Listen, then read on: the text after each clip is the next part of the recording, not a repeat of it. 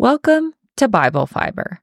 I am Shelley Neese, president of the Jerusalem Connection, a Christian organization devoted to sharing the story of the people of Israel, both ancient and modern. This week we are studying Nehemiah 12, which means this is the second to last episode in our journey through Ezra Nehemiah. Who knew that two reformers would take five months of intense study? Nehemiah 12 includes two different literary genres. The first 26 verses are list of priests, Levites, gatekeepers, and singers. After the list, the memoir switches to an exciting first person narrative, with Nehemiah and Ezra leading a musical procession to dedicate Jerusalem's walls. The downside of List and Ezra Nehemiah is their tediousness and disruption of the storyline. The upside is that they reveal the priorities of the editor and give us insight into the concerns of his original audience. To me, the subtext of the list is more interesting than the names or genealogies. The editor brought together four separate lists. Each list reflected the continuity of the Jewish people before, during, and after exile. The first list registered the priests and Levites of a previous generation those who arrived with Zerubbabel. Although the list feels chronologically out of place, the editor illustrated how the priests and Levites had been playing a crucial role in officiating worship since the start of the restoration project. This second list gave the succession of high priests from Jeshua to Johanan in order. Six generations of high priests covered 175 years. Scholars debate whether the list was complete or skipped a couple of generations. If each priest held their position for an average of 30 years, like a Supreme Court justice, six priests could span that length of time. Jeshua was the high priest when King Cyrus first issued his edict. His ministry overlapped with Zerubbabel, Haggai, and Zechariah. We know little about Jehoiakim other than that he was Jeshua's son. Eliashib and Joiada were ineffective high priests contemporary to Nehemiah. All we know about Johanan is that one of the 5th century BCE letters found in Elephantine, Egypt, addressed the high priest Johanan in Jerusalem. Chapter 12's third list named the priestly units functional at the time of Nehemiah. Many of the names are familiar from previous episodes in the book, like the wall building project or signing the pledge. Before the exile, 24 priestly units served at the temple in shifts based on a rotating calendar, with two divisions working each month. However, the duties of a priest extended beyond their two weeks at the temple. They spent the rest of the year teaching and interpreting the law in the community. The fourth list gives the names of gatekeepers, priests, and leaders of the Levites who rotated out at the temple. King David was the one who first organized the rotating priestly system. In King David's day, 500 years earlier, he had access to 24 priestly divisions. Nehemiah listed only 22 divisions. Due to a decrease in temple workers, the system had to be modified during the Persian period. Most likely, the purpose of the four list was to reinforce Nehemiah's appeal for all citizens to bring their tithes and offerings to the temple. By naming the temple workers, the editor personalized the recipients of the public support. He established a connection between the people and their spiritual leaders. By giving their genealogies and historical background, he also justified their positions as legitimate heirs to their office. Despite decades in exile, the thread between the legacy of the First Temple priesthood and the new priesthood remained intact. After the archival list, the narrative portion resumed with the dedication ceremony for Jerusalem's walls. We have no precise knowledge of the duration between the wall's completion and its dedication. The book of Nehemiah fits other episodes between the completion and dedication, like the public reading and covenant renewal ceremony. We know the editor prioritized spiritual lessons over adherence to chronology, but the events may have happened in the same order as the book suggests. In the plethora of dedication ceremonies that pepper the Hebrew scriptures, most occurred soon after the accomplishment. For example, King David accompanied the transfer of the Ark of the Covenant to Jerusalem with a musical ceremony and a royal dance.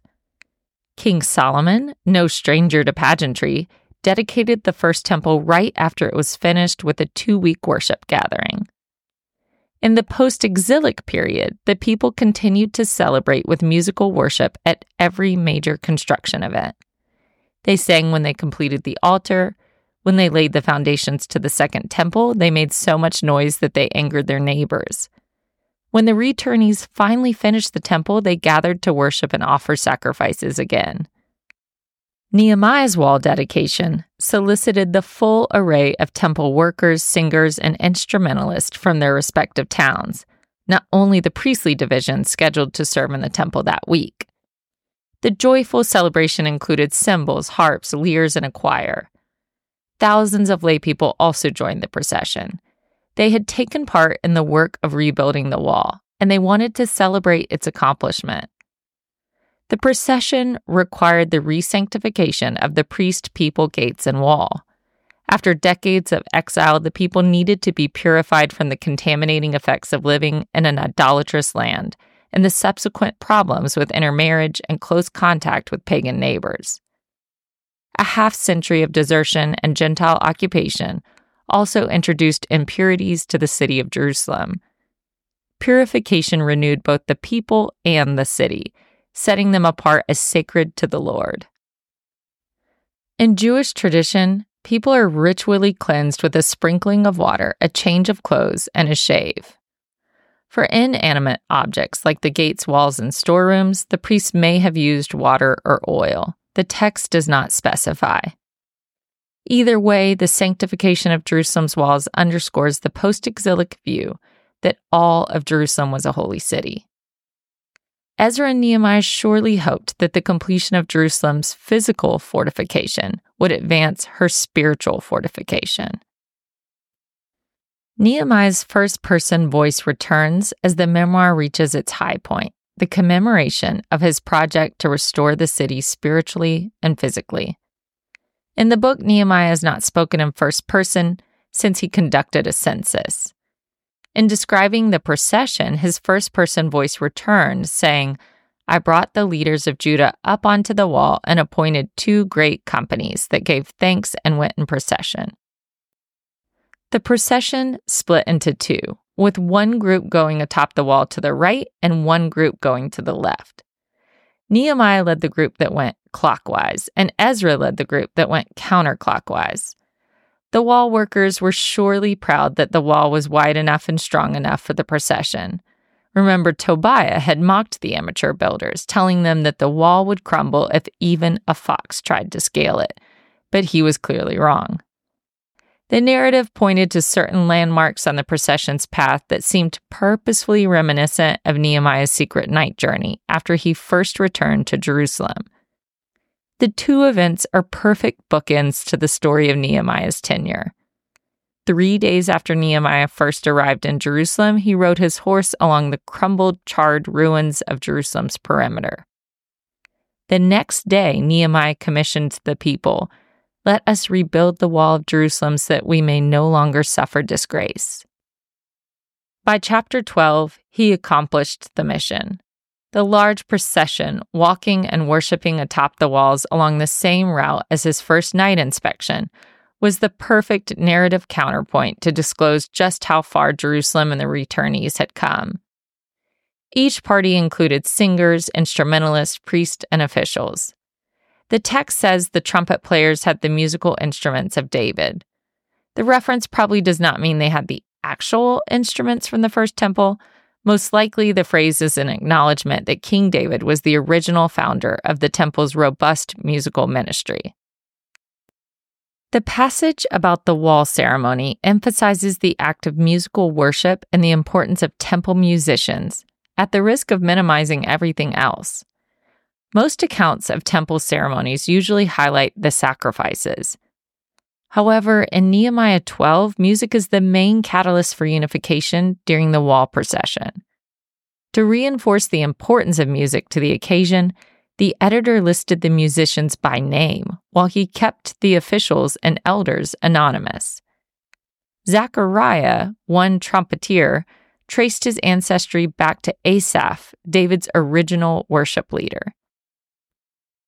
After the twin processions consecrated the wall by encircling the city, they joined each other in the temple courtyards for a full sacrificial service.